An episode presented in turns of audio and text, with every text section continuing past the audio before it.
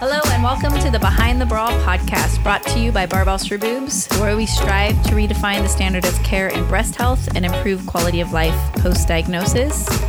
I'm your host, Ziana Hansen, and the founder of this incredible organization. Thank you for tuning in. Today, we have Tori Campbell, a breast cancer survivor, CrossFitter turned weightlifter, and a transplant from the East Coast. Hi. Hello. What a great honor to be here. Uh, thanks for coming. Um, I, I am very excited that this is being done in person. Absolutely. That's how I prefer podcasts to be. And um, so thank you for making the drive up from San Diego to come Easy. and be here in person and train with us and eat with us and drink coffee so, with us. So fun. And be introduced to lavender coffee, which I've never had. Lavender coffee. So we just came from one of the most incredible coffee shops in the world. It's called Morning Lavender in Tustin, or is that orange? It's Tustin. And uh, we just got some lavender lattes. I just swallowed some lavender. It's good. Yeah, it's kind of weird when you get the little lavenders. You're yeah. like, that's not what I signed up for. No, it definitely uh, gives a different flavor to the latte. A little earthier. It's a little earthier. Yeah. Yeah. I try to have one at least once a week. No, I would. I would too. Give your paycheck back to that place if you went there enough. So, who are you? This is my favorite question to ask because I feel like I, for, for the most part, I usually know our guests and I have some background on them, but Actually, obviously, you might not know some things. I don't know everything about okay. you, Tori. And so, so, so what I like to do is give the give our listeners um, and you an opportunity to really kind of share who you are, where you come from, where did you grow up? Okay. Kind of the very... First. This is pre-cancer. This is all like, who is Tori? Where do you come okay. from? And get us to kind of that day before diagnosis. Okay. So I uh, gr- was born in Incheon, South Korea. I was abandoned as a baby. So my birthday of nineteen ten ten nineteen seventy-six is estimated because they don't really know what day I was... They can't prove what day I was born because I was found somewhere. So can we just celebrate all of October then? Yes, right? So this is... Remember, this October is my birthday. Wait, what day are you? Damn it. July eighth. Oh, okay. So... No, as far as I'm concerned. That's... Oh, no, you should be. All the whole month. I don't think I was found, but it's very so, possible. ten ten seventy-six is just is an estimate, but I like that because it has a good ring. So... Born there and was placed in an orphanage in Seoul and then adopted when I was about almost eight months old. So I flew to this country on May twenty-eighth of nineteen seventy-seven and landed at J F K, at which time my adoptive parents picked me up and raised me in Connecticut in this little thirty-five hundred person town in Middlesex County, Connecticut called Killingworth. And I had no siblings, so I was an only child. They, I think at a point they were toying with adopting another child, but thank God they didn't because they started... After when I when I was entering high school, they started to struggle financially. Okay. So my dad's an attorney. My mother at the time, she when I was growing up, she raised me, but she had a, a degree in early childhood education, so she could be a nursery school teacher. Um, she worked with um, like uh, development challenged kids.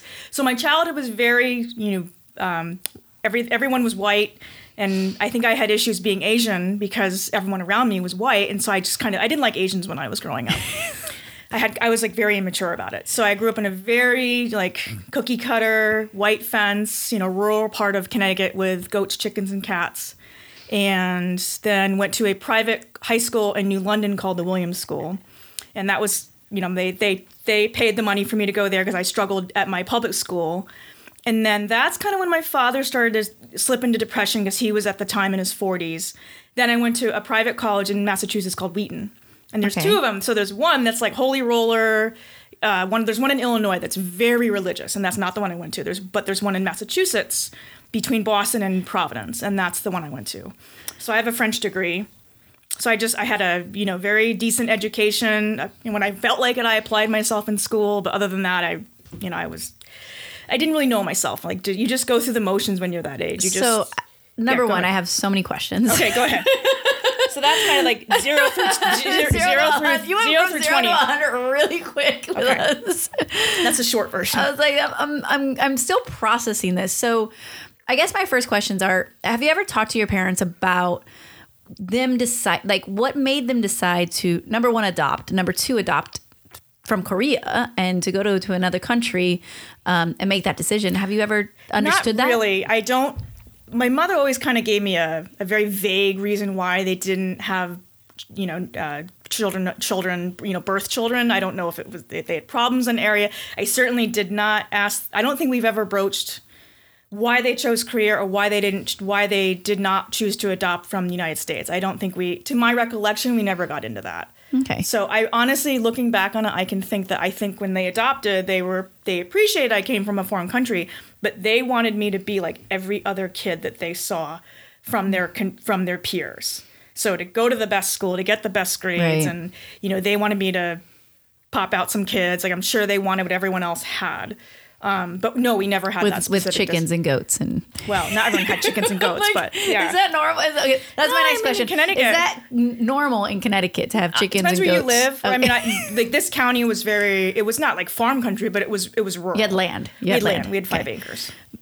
Now, my next question is: have you ever been back to Korea? Like, I have, have you ever? Have you done any research on trying to figure out like your heritage or your family? Or I can't had- because I, I no, I have not done research because if I was abandoned, there's no paper trail for me. So, I mean, I could get my D N A swabbed, but if I think this person, persons, you know, did a did a very probably a difficult thing and they left me somewhere where I where I'd be found, but there's no, they did it anonymously. So I can't really, can't. I can't trace their steps. So they will always remain unknown to me and that's okay. So how has that impacted your life?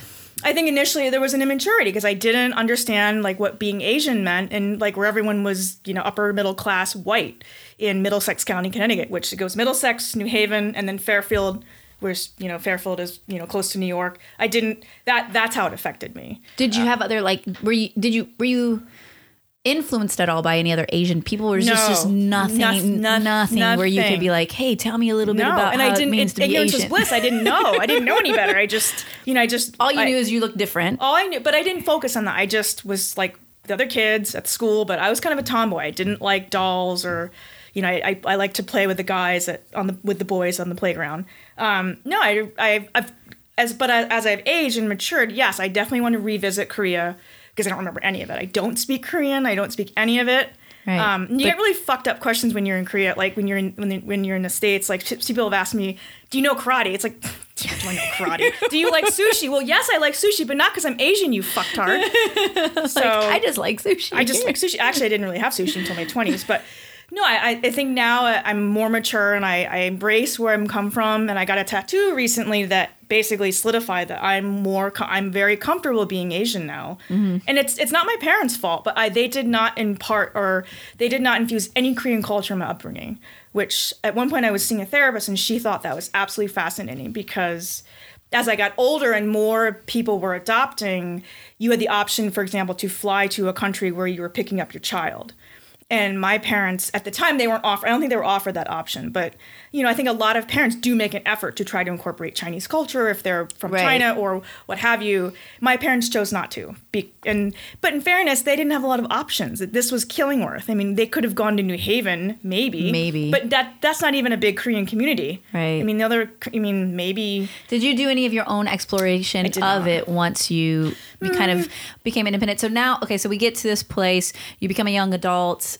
Kind of tell tell me about your life the day before you found out you had breast cancer. So uh, went to a decent college, got a degree, you know, kind of didn't really know what I wanted to do. So fast forward, you know, a, a couple of serious relationships. I got out of one in my thirties. And this was a point where my parents were really struggling financially. My father had depression and my mother at certain points just could not cope with it very well. She would drive him to doctor's appointments, be very supportive. And then another in another vein, she'd be violent, screaming, screaming fits, being very accusatory. Um, just and it was hard because I'm an only child. There's no buffer.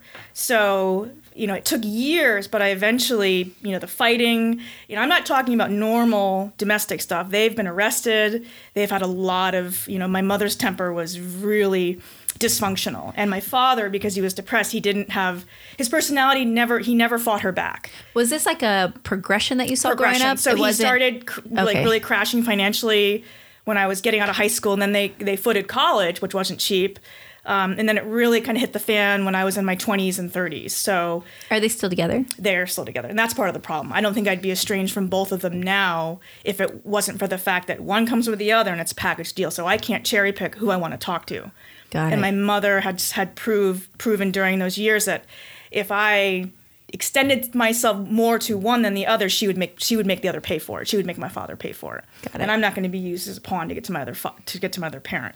So um, got out of a relationship, you know, just coming to, but I hadn't even found CrossFit until probably thirty-five, thirty-six. Okay. And I was just coming out of a relationship and I was chubby and I got my, I got some, lost some we weight. We were all chubby before CrossFit. Were we? Let's all be honest with ourselves. Yes, I mean, I was. Nobody I was, knew what they were doing. I was a runner. Like running was great, but so it's but it's one dimensional. So that kind of got that started turning my life around. My core friends, and at that time, the the shit was really hitting the fan with my parents. And over the course of many years, I slowly realized I had to be distance myself from them. So it wasn't it wasn't like that, but it um, it happened gradually. So I, well, there was a point where I just I never called them. I. Never, I didn't go. I one Christmas I said I'll never come to this house again for Christmas because well, it's so I think unpleasant. That, I think that I commend you for that decision because it's making a decision like that of weeding out negative things from your life is that's a hard it's one, a hard especially your family. It, your family, like, and we all know that there's negative people in our family, and of course. And making those boundaries and making those decisions. But I will say that. Getting for myself, getting into CrossFit, it created a mental health, like a, an awareness for my mental health, yes. just as much as my physical health. Yes. So because of the mental challenge that it gave me every single day, I became so mentally tough from CrossFit right. where I was, it, it has helped me become a better decision maker, if that right. makes sense, yep, right? Absolutely. And so having to not, and it's not about not caring, it's about, hey, this isn't healthy anymore for me, and making a decision and saying, exactly. I have to create a boundary if because if I want to stay healthy, phys- mind, body, right. soul, it doesn't include you in it. Right. You, you, like I've seen some, we all see things on social media about, you know, toxic relationships. Well, what if that's your family? And yeah. that can certainly happen. It doesn't. I mean, I wish I could tell my dog and he would do something because he's so emotionally stressful to me. Chris. Man, I, my dog is at the office today and it's been a pretty stressful day for Poor him. Thing. But it's, yeah, it's a hard pill to swallow that unfortunately I had to do it from my parents. And a lot of people just... A lot of older people, especially who are parents, don't understand that decision. They're like, well, they raised you. They loved you. It's like, I'm not talking about their love. I'm not talking about not being grateful for that. I'm right. talking about the here and the now. And you, you can look in your life in segments. Like the life I had as a child, even growing up, high school, college, that that's a different life. I'm like, did you just catch my burp? No, I didn't even catch it. I was talking. Good one. We should have had beer. Yeah, I know. Um, no, the life I had as a youngster is very different than different the life than, I have it, than you have as an adult. Um, and I just think it's hard to be honest with what your needs are sometimes. And but I'm, I've always was feisty and independent, but it really forced me to say like what, you know, this is negatively affecting your life, and mm-hmm. I have to take that accountability. So yeah. my mother's main crutch was. Bruce, her, my dad's name is Bruce. Bruce, you did this, you did that. Very accusatory. Like, you guys are married. You just sit there and point fingers at each all other the when I, all well, the time. It's never my it's, fault. It's accusatory. It's, it's it's you don't fight fair. And then she'd always say, "Well, I don't deserve this. Why did this happen to me?" She she always played the victim, and I can't work with that. It, yeah. That's all. That's everything she had to stand on was her not asking for this. Well, suck it up because it's how you deal with things. Going forward, situations that you aren't, that you didn't ask for, that will shape you and make you a better person. But she didn't along the way learn that in her life, and that's ironically the pill that I had to swallow. Like, well, I could either go through this and still love my parents, or I can get away because I, I can't I can't referee any more fights. I don't want to. I have. I was drinking too much, and it was negative. So that's on me. That's yeah. not on my parents.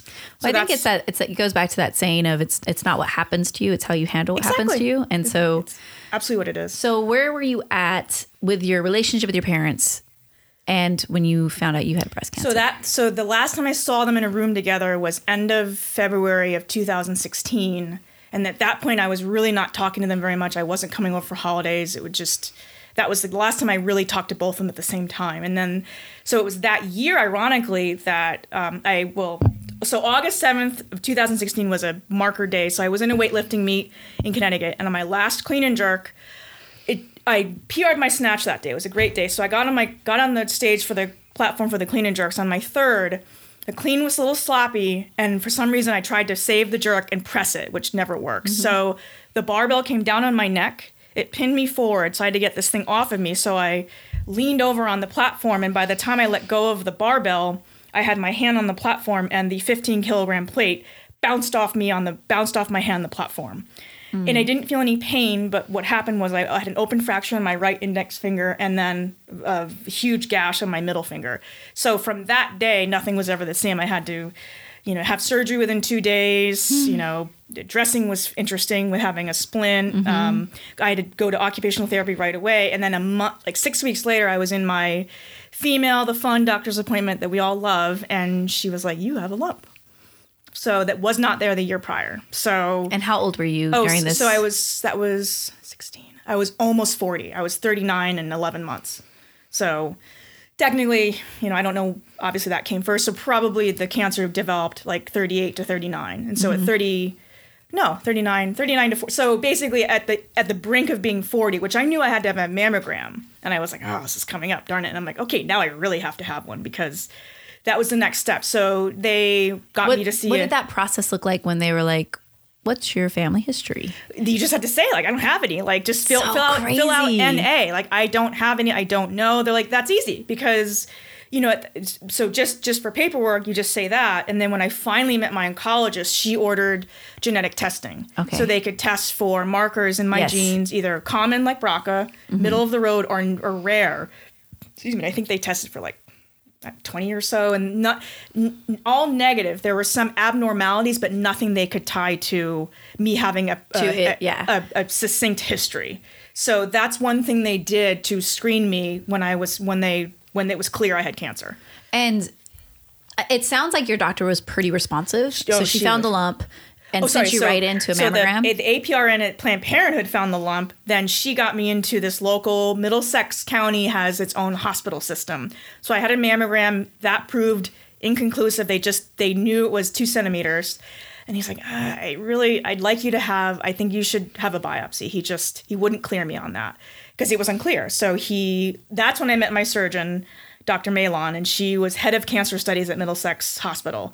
Like spitfire of a woman, like just mm. she could be probably interpreted as cold, but she just had so much going on. She'd be very focused, and she was. I liked her a lot. I liked that style. So I finally met her at the biopsy point, and that took a while. She really, it, she was like, I don't think it is, but I I have to do this anyway. And she said it's at least atypia, which is basically not normal cells. They're mm-hmm. abnormal, but she can't clarify it as cancer.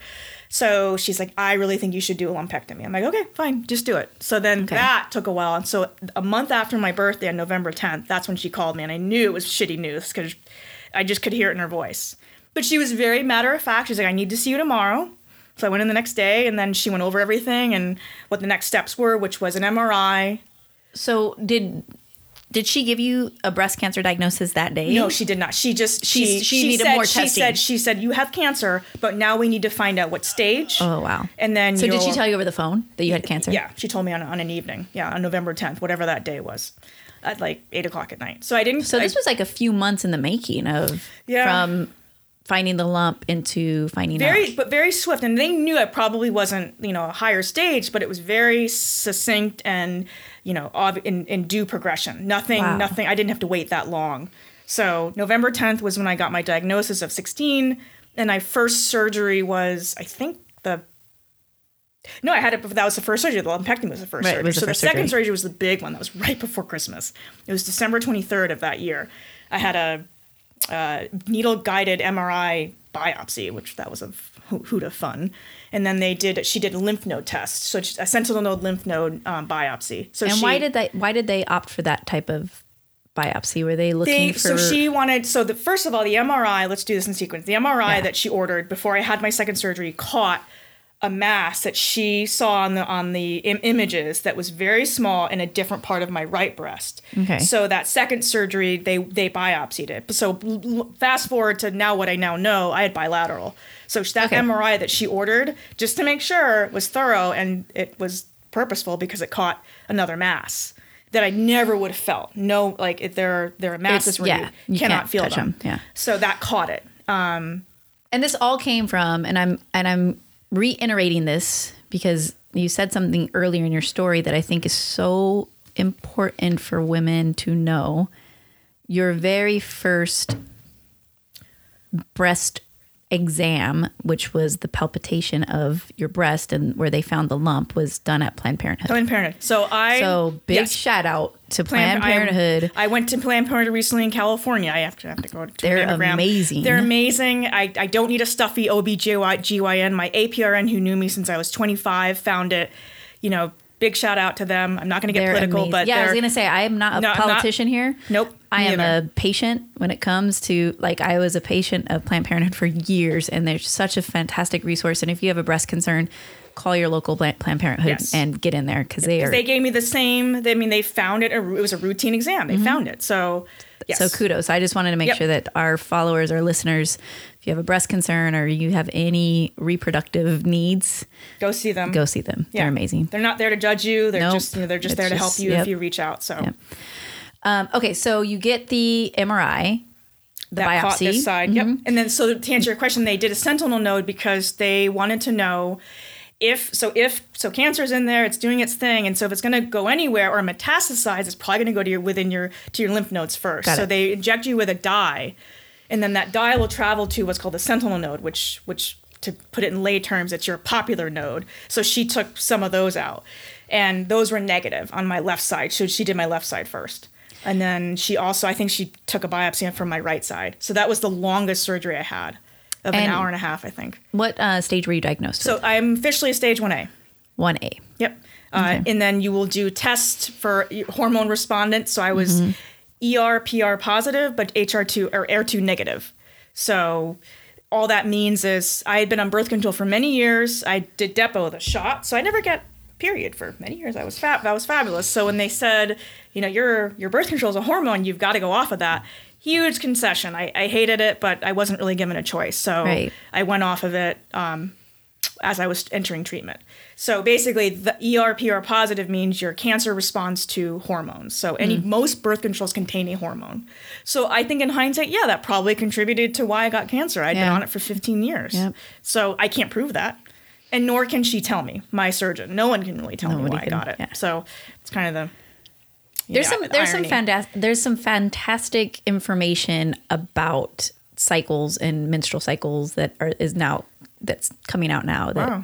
um, I forget what the book is called. I'll have to look it up. But just us being better about having control over our menstrual cycles and not depending on birth control pills. And that and, took it away, actually. Yeah. So I'll talk to you, and this is for all of our, you know, our listeners. So I had a symptom that summer that I didn't know what it was, but now I know what it was. I had discharge from my left breast, clear. Mm-hmm. It didn't flow out. It was just very minimal, but it was there. And I I had since afterwards read, I'm like, I that was it. That was a, that was a sign that was or your a sign. clue, mm-hmm. but I didn't know what it was then. But so now I know that if I ever felt that again, well, oops, that's a little bit too late, but it is an indication of, you know, that's one of the changes you can go through that your body's telling you, like you're, you know, something's, hap- something's going on, something's happening, yeah. something's going on. Um, and that happened with Ceci. Like oh. when she was, she was first denied for her screening and she thought she was fine.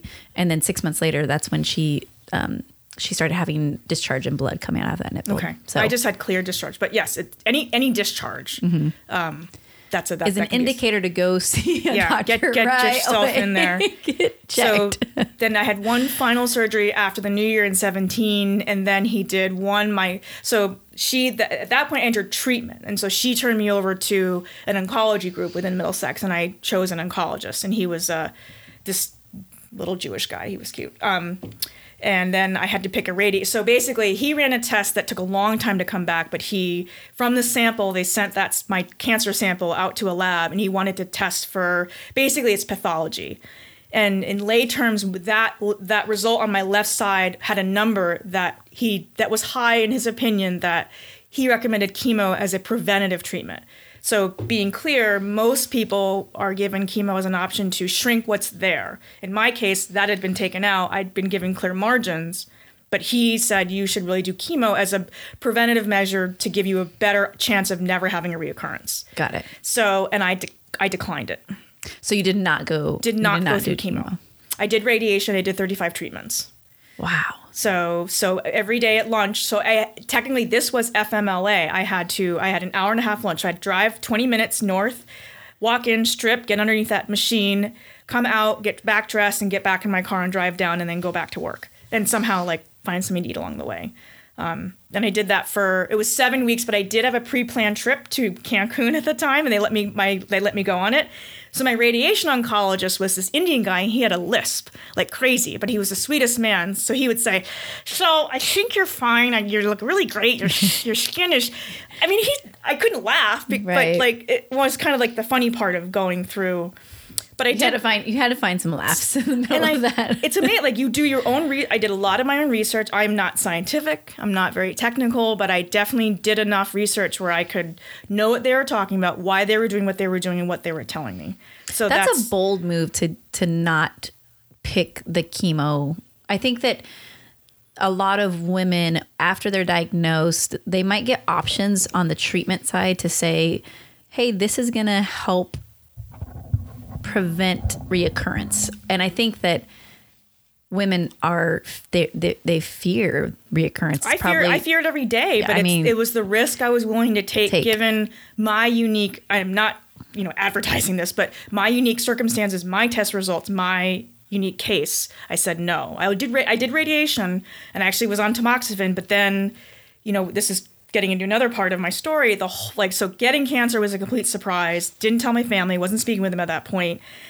I always wanted, I kind of wanted change for many years, but always would balk at it. Wasn't the right time. And after I went through this, I said, you've always wanted to live in California, then you should just go.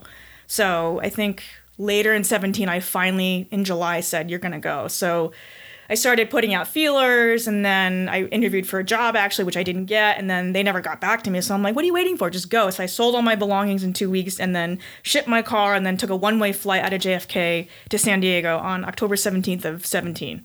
Wow. So, but thank, but technically that I give that to cancer because that really just changed my mindset. And I'm very, I was very happy, go lucky, like it's, but it does make you rethink your life your and life. You have to think about your mortality. Well, I think, I feel like what it does is it stops you in your tracks. Ex- I think that absolutely. We're all like just living our lives and we're waking yeah. up and we think that we have control and then you find out you don't. Right. And your life can change from one phone call. And I hate to say it, your life can change. I hate to, like any anyone you care about, your life can change if you get hit by a car or um, someone yeah. has an accident on the highway. And that's one reason I, again, I turned down chemo because the statistics weren't, there's no guarantee. There never is. I understand right, that. And yeah. He can't give me that. But yes, could, did he met, was did he medically have prowess to say that I'd have less of a chance of reoccurrence if I did that with tamoxifen? Absolutely. But I'm willing. I was willing to roll that dice and take that chance. Right. Um, maybe it'll bite me in the ass later, but I can live with that decision because I made it. Well, I, I see if anything more comes of this, maybe you just keep moving and you end up in Hawaii, you know? You're like, no, I've always wanted to go to Hawaii. Or I can, I'd only live in Europe. If I live anywhere else, I'd live in, back in Europe. Because I, I spent time in Europe and I really love Europe. But it got me to uproot my life, change it, leave all my friends and family. You know, I actually sacrificed my extended family by being estranged from my by my adoptive parents. Mm-hmm. I can't go to family functions and not, not speak to my parents, but then I right. can't do that. So I sacrificed a lot. So then getting cancer was, it at the time, it believe me, it stunk, but it, it was in, in reality a blessing. So you weren't speaking to your parents when you were going through all this, through mm-hmm. your treatment. And what type of community or CrossFit community, as you CrossFit know, like community. my some my, so my close friends were CrossFitters, you know, only people that I met in my mid thirties. So these are not people from high school or college even, right. and they were very supportive, and I never felt alone. And I I had to ask for rides, and you know, it, it, I had a support system there. So that that was that was that filled the void. Because I wasn't, again, no, none of my I, none of my family really knew at the time. I know they know now, but they didn't know at the time. Have they contacted you after finding out? Like, has anybody? Um, I they I I've kind of recycled some of my old numbers, in part because I was getting like weird calls from Guam, but also as a like ancillary benefit, like, great, I changed my number. Like, no, they really won't find me. Like, I hate to sound like an asshole, but they're never going to be able to contact me unless they run my social and find out where I work and then maybe call my office. Got so it. They don't have my contact info is what I'm okay. saying. So no, they have not.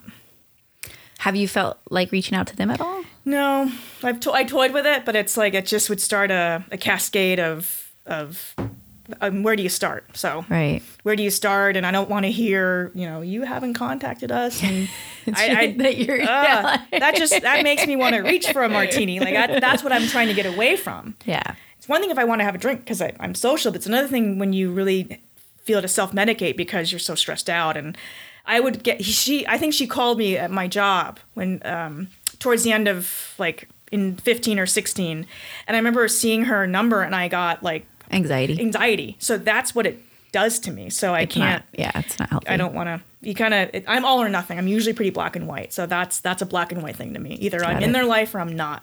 Yeah. And I can't kind of step into it and then retract. So. Yeah. So you were in CrossFit. Yep. And CrossFitting, I would mm-hmm. assume. Yes. And did you did you know what Barbell Alster Boobs was when you were diagnosed? Had you heard of us? I'd heard of, when did I first, I'm probably on social media uh, at, at some point during like my CrossFit tenure. Yeah, definitely I'd heard about that. Um, there's someone that we were speaking of earlier, Megan Adams. Um, she was very active, never had met her, but I knew, you know, she wasn't far from me down in Milford. So I knew of the, of your initiative, of your, of your mission. And then actually when I started going through the cancer, I actually reached out and spoke with one of your contacts here. And, mm-hmm. you know, it's now it's a dream that like I've gone to your collective and I've gone to meet you and, you know, and you're just up the road in Santa Ana. So yeah. it's become a dream where I've gotten more involved with, you know, part of your community. So it's, I'm very grateful for that. Um, so you, you, which collective did you go to? I did the two thousand eighteen collective that you guys did in Newport Beach. And how was Share your experience of oh, so amazing. Was this your like kind of your first experience exactly. after diagnosis, being around other survivors? Exactly. And- so I think who was it? Um, uh, I forgot who specifically it was. I don't. I don't think it was Monica. It was. Uh, it could have been Erica. Erica reached out to me and had me fill out the application formally, and she's like, "I think we, we can we can get you in because some other people couldn't come, or there was some there was some flip flopping of commitments." Mm-hmm. So I think how many people do we have? Like twenty, I think. I think we had eighteen, eighteen to twenty. So yeah. and because it was in no, state, I think we had twenty-one. Yeah, we had twenty-one people. Yeah, it was in state, so it was very easy. I just had to drive up and. I drove in right out here. I missed the shuttle. So the first girl I meet is Story. Oh, yes. So, you know, drives in with a, I think she's changed cars, but oh her, my God. At that time no she had idea a, when she was driving. She had, she had a, I think a Jeep or something like that with pink rims. I'm like, oh this girl, God. But I didn't, I didn't assume, I'm going to fucking profile her. Like I didn't know she was on the collective, but, and she kind of, we weren't like really friendly initially. And then it was clear that we missed the shuttle and I said, are you with the, and finally we broke the ice, but yeah, you know, she's an interesting, she's a fun girl. She's a character. She's a, such a character, strong personality. So the collective, we we drove down, you know, the the first night was the wine and everyone had, you know, everyone was like two in on us. So we had to catch up or I did. Yeah. I don't think she drinks. Um, so that was just, that was the in, the intro night. All people were talking. And then yes. finally, I think you spoke mm-hmm. and we they gave out the gift bags and then the, you know, it was kind of getting late by that time. And then I think the whole experience on the whole was amazing. We did, it was a blend of fitness, nut- nutrition, um, camaraderie, um, just a really fun weekend. And then just a lot of people gave their time to make that weekend happen. Mm-hmm. And we, it was like the, it felt like a Big Brother or Real World when you when you guys gave out the swag bags and the journal had a number and whoever got the lowest number got to pick the room or I got number one. You got to pick the so first. So I just guzzled my wine. I said, okay, run it. Like it's, it's kind of like running it, like running to the Christmas tree in like the morning. So yeah. So we, because we didn't know how to do the bed assignment. We oh, were like, we'll so just number one through twenty, and then the number fair one way. Gets to pick the first. Exactly. So that's the only fair way. Never won anything in my life. I won the room. So Kim Reed actually was my roommate.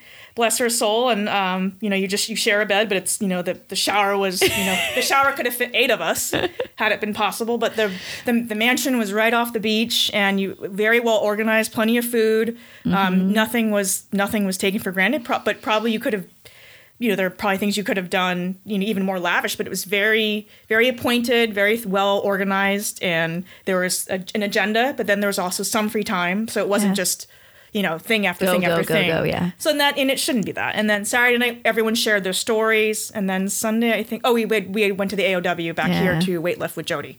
Yeah. And then that was kind of the disbanding of it. But it was an amazing weekend. And I think that, I mean, selfishly, that's Power Monkey. Like, I was kind of out of CrossFit at that point. Power Monkey didn't appeal to me as mm-hmm. much, but obviously it, it, it did very well. But I was grateful to have to have gone on that collective. Yeah. So so for anybody that doesn't know what the collective is, it's an annual retreat that we host.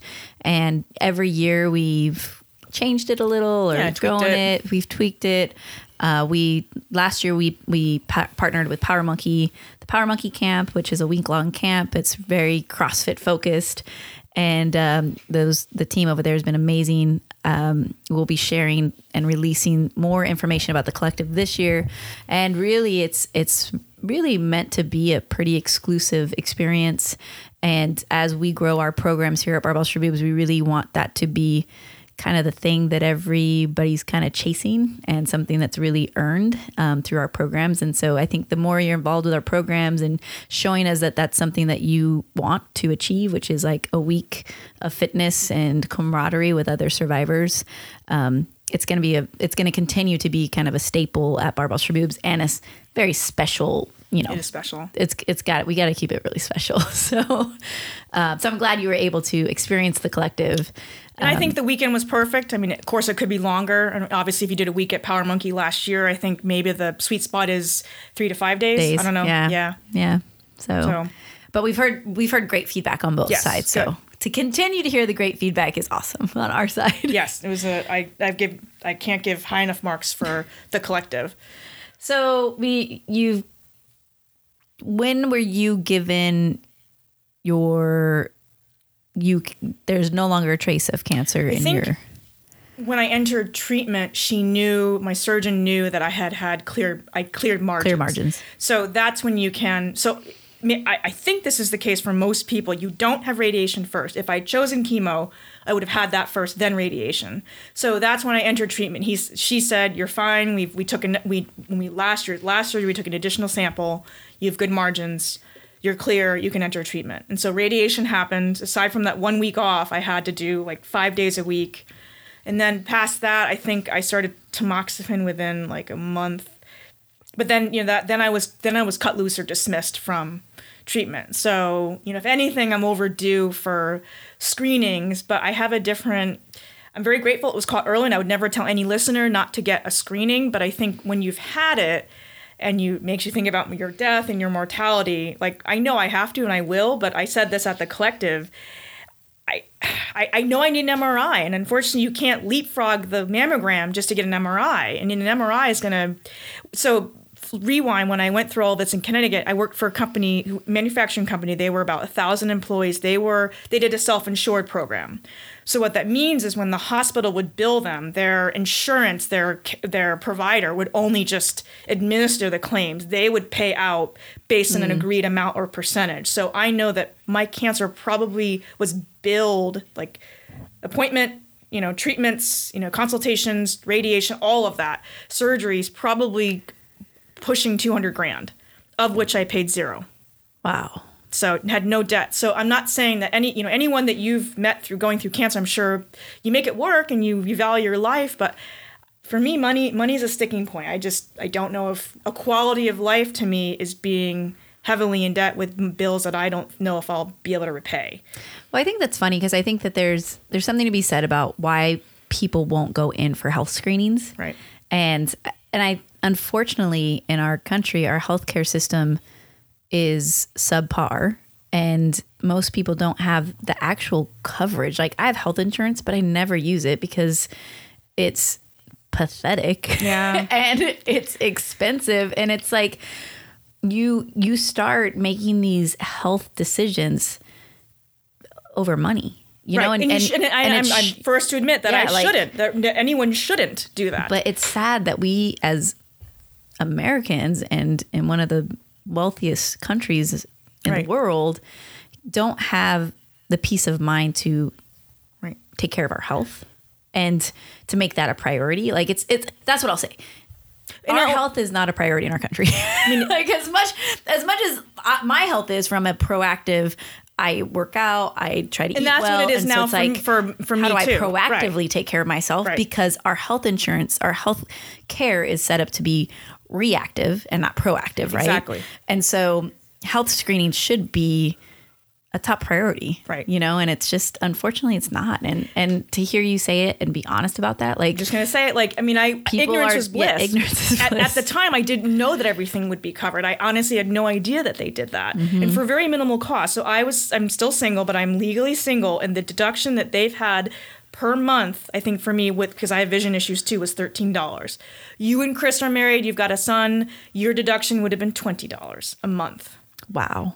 So they have not changed that since like the eighties. That's amazing. So they were probably, I think with Obamacare, I think they were absorbing more costs, but they to this day have that as that's a perk. So while I didn't make eighty grand a year, I probably in some ways was that's equivalent make, of yeah. me making more per year because I wasn't having to dispense all your all my yeah. you know all my salary back to my healthcare. They they covered that. So in knowing that and knowing that I was so like spoiled, that's my cause about giving back, but also that makes me think like, okay, I've got good insurance here in California, but there's still going to be a twenty percent cost amp. for my M R I. And so twenty percent of two hundred thousand dollars. What, what's, okay, let's say an M R I is at least three grand. What's twenty percent of three grand? Like that's still, it won't count towards my deductible. It's still right. like I'm out of pocket. I'm just going to guess like seven hundred bucks. Like, yeah. of course I can spend that. I don't want to just, I mean, if at that point I just would step in front of a car, but that's what you just mentioned, like proactive, like I changed my diet out here. Mm-hmm. I'm a lot happier out here. Sunshine is yeah. a big factor out here.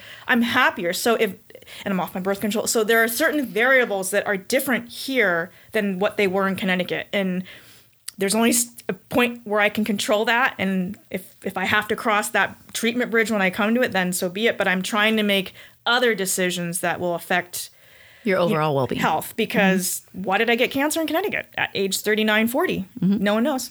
No one knows. So. That's just one thing that it doesn't happen for a reason, but it, if it was a cause and effect, then it was meant to happen because I got to get have a different life. Wow. So, so in your experience here, uh, what has breast cancer taught you? Mm, I think it's reaffirmed that, you know, it's all the cliche thing. Life is precious. Um, you're. I was telling you earlier that I heard people go through cancer when I was growing up and you, you're, you're sympathetic, but once you have it, it just gives you a different perspective. So mm-hmm. I'm grateful that it's taught me a different perspective and to be more sensitive and really make it a point to be more self, um, like just more giving and have more empathy. Um, I think it's, I was pretty strong before, but it's even heightened that. So I don't want anyone telling me I can't, cause I, then I will, mm-hmm. um, it's giving me just a different overall like gratefulness. So I don't know if I want to live to be eighty. Like if a lot of people say, oh, fountain of youth, you want to live to be whatever age. Mm-hmm. I don't know if, I mean, for some people, great. Like it's in their genetics. They can still live at home. But most people you see who are pushing eighty, ninety can't live at home. And they're maybe they're hooked up to a machine yeah. or maybe they have a caregiver. The quality of life is just... The, it's a, cancer made me reevaluate quality of life mm. and what what I define as a quality of life. So my, my definition might differ from yours or my friends, but that's a huge mitigating factor to me. What what do I want from my quality of life? Is that living to eighty arbitrarily? I don't know. It may not be. So, but you, maybe your quality of life is feeling the sun every day. Exactly. That's my quality of life. My quality of life is that I sit up in bed, living three blocks up from the ocean, and I can see one hundred eighty degrees of ocean every day, that I've met wonderful, giving people in California that... It's it's a, it's weird. When I think of my life in Connecticut, it feels odd, even though that's been almost primarily... Like a, it's like almost like a different life. Yeah, it's a vortex. It's a, yeah. Like that's something that happened I've like... way back when. Way back. But no, I've only been out here like two, barely two and a half years. So it does, it gives you a different vantage point. So quality of life is, I think, something, the one of the highlights I take away from cancer. Like, what does that mean? And how I get to basically define that or... Well, I think, and I think that this is such a, this is such an interesting topic because...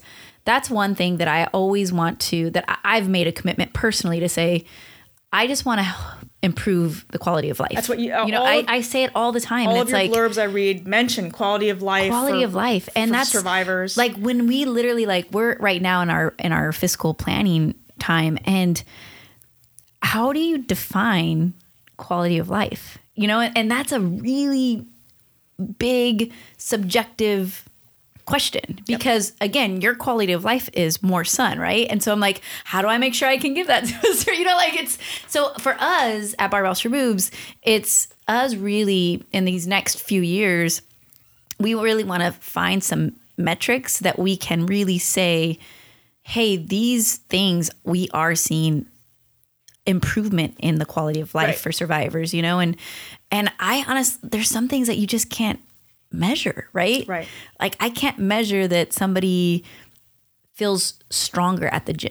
You right. know, like I've heard that women get done with the collective and they're like, I can come into the gym with more mental confidence, like right. with more strength in like my ability and not so scared, you know, right. because I've learned that other women, I'm not alone here. Right. Like, and for them, I think that for some women, it's like, I don't want to feel alone in this. Like I'm the only person that has breast cancer, have been through breast cancer and is trying to get a pull up again or get my, right.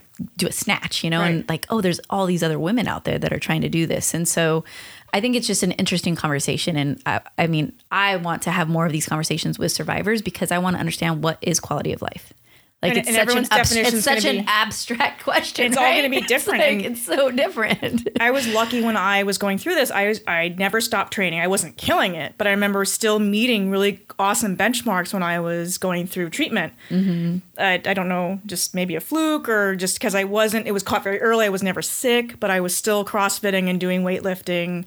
Um, I remember hitting almost, I think, over body weight clean when I was going through treatments. It's, I don't know. I don't know. I just, well, I, I just pushed. I pushed. I, I didn't want it to become a crutch. I just. The- and I think that I think that that's one of the things that we might consistently find in us seeking what quality of life is, is I know for me, my quality of life is a coffee in the morning. Yeah.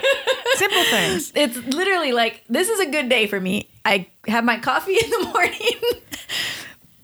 I get to pick up a barbell at some point during the day. I get to laugh with my son, and then I get to watch The Office at night with my husband. Like yeah. that to me, and maybe walk my dog right. if he's not being a, a punk to me, right? So it's like for me, if I have those five elements in my day, I'm stoked. Right. I'm I'm in a good mental m- mental right. place, right? Um, but the fact is that picking up a barbell is is that one thing for me, right? right. Everything else is my connections to other people, right? right? Picking up a barbell is the, my quality of life for myself. And so like, how do I, if I, if that's my medicine, that's what I want to keep dishing right. out and what, what I want to keep giving back. I think another facet of quality of life is I wanted to get out of my comfort zone. So I realized Connecticut had been my comfort zone. It was, it, my life was fun. It was great friends, but it was stagnant. And I, I pushed, that got me to push myself and say, what is, what do you want for quality of life? And you want to get out of your comfort zone. So getting mm-hmm. out of your comfort zone. Yeah. I, Moving across the country, yeah, that's getting out of your comfort zone. But that's... I was actually really healthy, like doing my move, like my my first move here, and then I had to leave in the spring. And I came back, I had no money, and I didn't I didn't get sick. I aside from like one sniffle, like a sniffle, or you know, you just that's one reason I turned down chemo is because chemo kills your immune system. You mm-hmm. get it back. I don't know if it's ever the same. Right. I don't know if one survivor can tell me that they were ever the same after chemo. So, I mean, it serves a place, but it.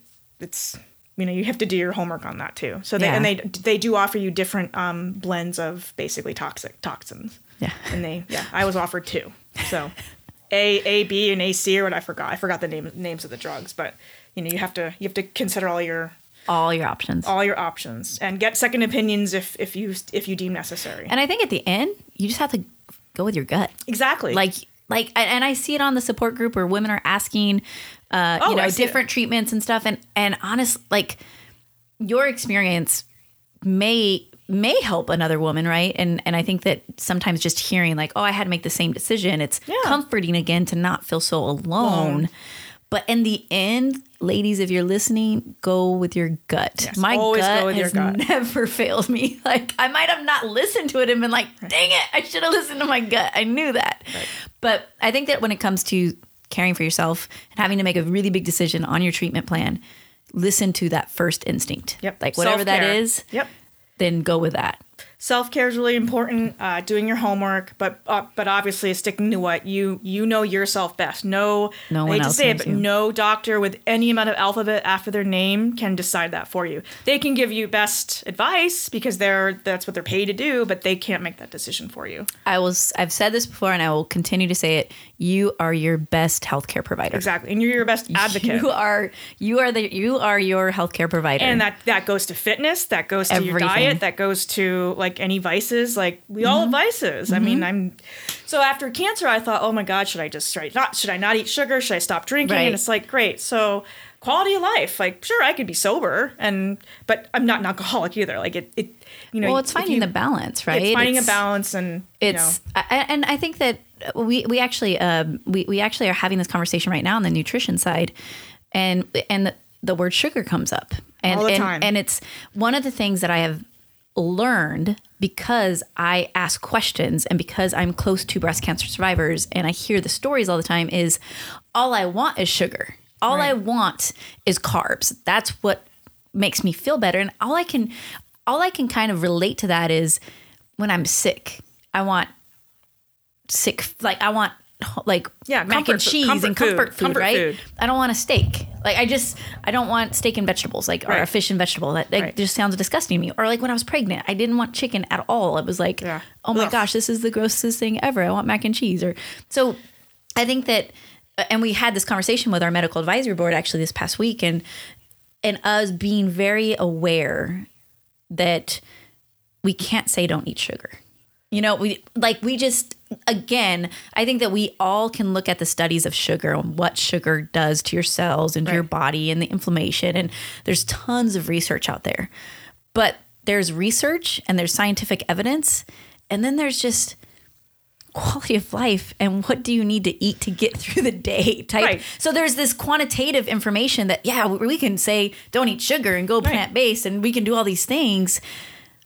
But also like, what is the quality? What do you need for you right. to get through this day? And if, if having if having a piece of candy or whatever, if, or that's you're not sitting at a sugar trough just like lapping it all day. You're, you're saying you want some sugar in your life. You're not ready to abstain to abstain from it in full. That there's a, that's entirely different. Or you're not different. Willing to not eat. You know, and, and so and that's where I think it's it, it was so great for me to see my the medical advisory board at Barbell Alster Boobs, them.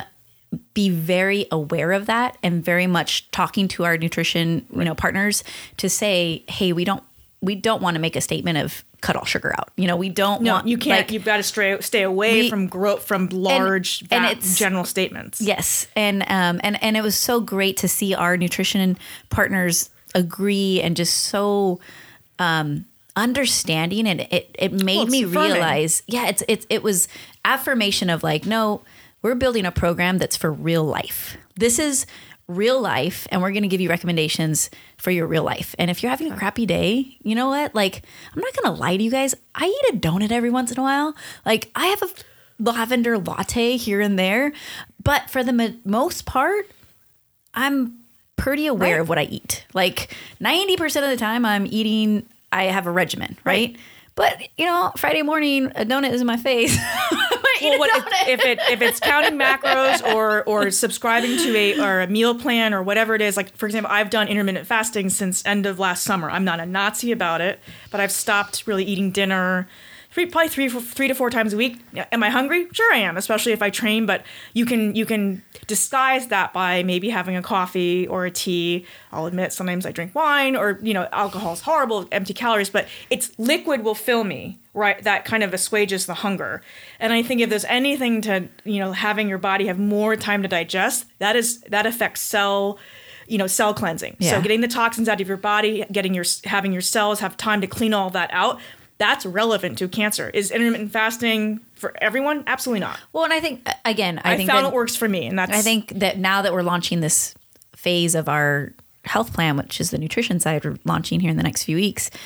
Uh, it's just, it's an interesting conversation because I've tried every single nutrition plan on the planet and I know now just what works for me. Exactly. You know, right. And I think that I really think I do have a team that's going to be overseeing this that wants women to find what works for them. For it, and it's uniquely and it's to so that person. Unique. It's so unique. And the fact that you have cancer or had cancer or, you know, um, it will, we're going to they're they're experts in this, and so they want to make sure that the recommendations that we provide, that we understand it's right. for this p- a population of breast cancer survivors. So yes. I'm excited about that, and I, just touching on that a little bit was is it's exciting to now really start having mm-hmm. these conversations on the podcast about our programs that are coming out, and and you're involved. Like I know that I've, have you filled out the assessment? Not yet. Phase one. Not. Come on, Tori. We're going to fill it out right after this podcast. Uh, I'll fill it out. She's like, I'm just going to listen to Z. Yes, dear. Yes, Mom. Yeah. So no, that, that's one, that's one avenue aside from, you know, being, you know, buckling down in your nutrition, but be, but obviously having a balance, because what will, what will give you the most rate of like high rate of success, sustainability. Mm-hmm. So that's something what I've, can you yeah, do that's going to be overturn, like over over long, time. over time that you'll stay with versus doing a crash diet and then and failing then at it because you don't the see back. the results that you want right away. So then you, you go back, go back to, you resume what you were doing that was, you know, not working for you. Again, quality of life. Quality of life. Mm-hmm. Like, I don't want to put you on a diet that gives you no quality of life. And, yeah, because you've already just got slapped in fail. the face yeah. for, for, you know, for, you know, getting something that was obviously not asked, you know, you didn't ask for it. And it's, that's, that's a detraction of quality of life. Mm-hmm. You question that actually when you, when you're going through it. Yeah. So how do you, you know, get someone to open their eyes up to like, there's quality of life after cancer. There so, is. There is. Yeah, there is much quality of life. So. Is there anything else you want to share with us today and our listeners? I think, wow, you've, I think we've covered a, a lot of it. We went all over the place. It's good. um, well, thank you for coming in today. Thanks no, for sharing please. your thank you so much for having me. Incredible story. Um, you have had such a, an amazing life, a colorful life in a way that it's different. It's different. You know, I, I don't meet every, I don't meet people every day that have been adopted from another country. So and don't know their birth parents and then are or estranged, or estranged from their estranged from their adoptive parents, and then have a have a different life. Kind of makes me feel normal. And then, you know, going, you know, moving to a different state, and, you know, basically putting down, trying to put down roots here. But this is after something that really, you know, blindsided me. So, but, but it was, you're making the most of it. Trying. One day at a time, right? And that's beautiful. Yeah. That's all we can do. All right. So today's lesson with Tori Campbell is find your quality of life. Find your quality of life. Don't let somebody is. tell you what your quality no, of life is. Do not, you know, your friends are your friends and they're going to be your best advocates. But at the end of the day, it, it boils down to you. to you. And actually, I hate to say it, you've got to be really self-aware in your, in, in your own, as your own person. So in your own if you're life. not, unfortunately, if you're not confident in who you are just yet, you're, you're probably going to struggle with what, what you want to have a quality, what, what entails quality of life. So, you know, self-care comes first. I think that's a good homework assignment for everybody listening. Figure out your what brings you your best quality of life. Yep. What brings you quality. Right. Well, right. thank you again, Tori, for driving yes. up from San Diego. Please. Big shout out to our producer yes. on the turntables over here, Chris Hansen. Wickety, wick, wickety, wick. Uh, that's lights out for us. Go have a quality of life. Or go have a quality life. Go have a quality life. Quality life. Go, just go get life. Yep. Peace. Go get life. Go get life.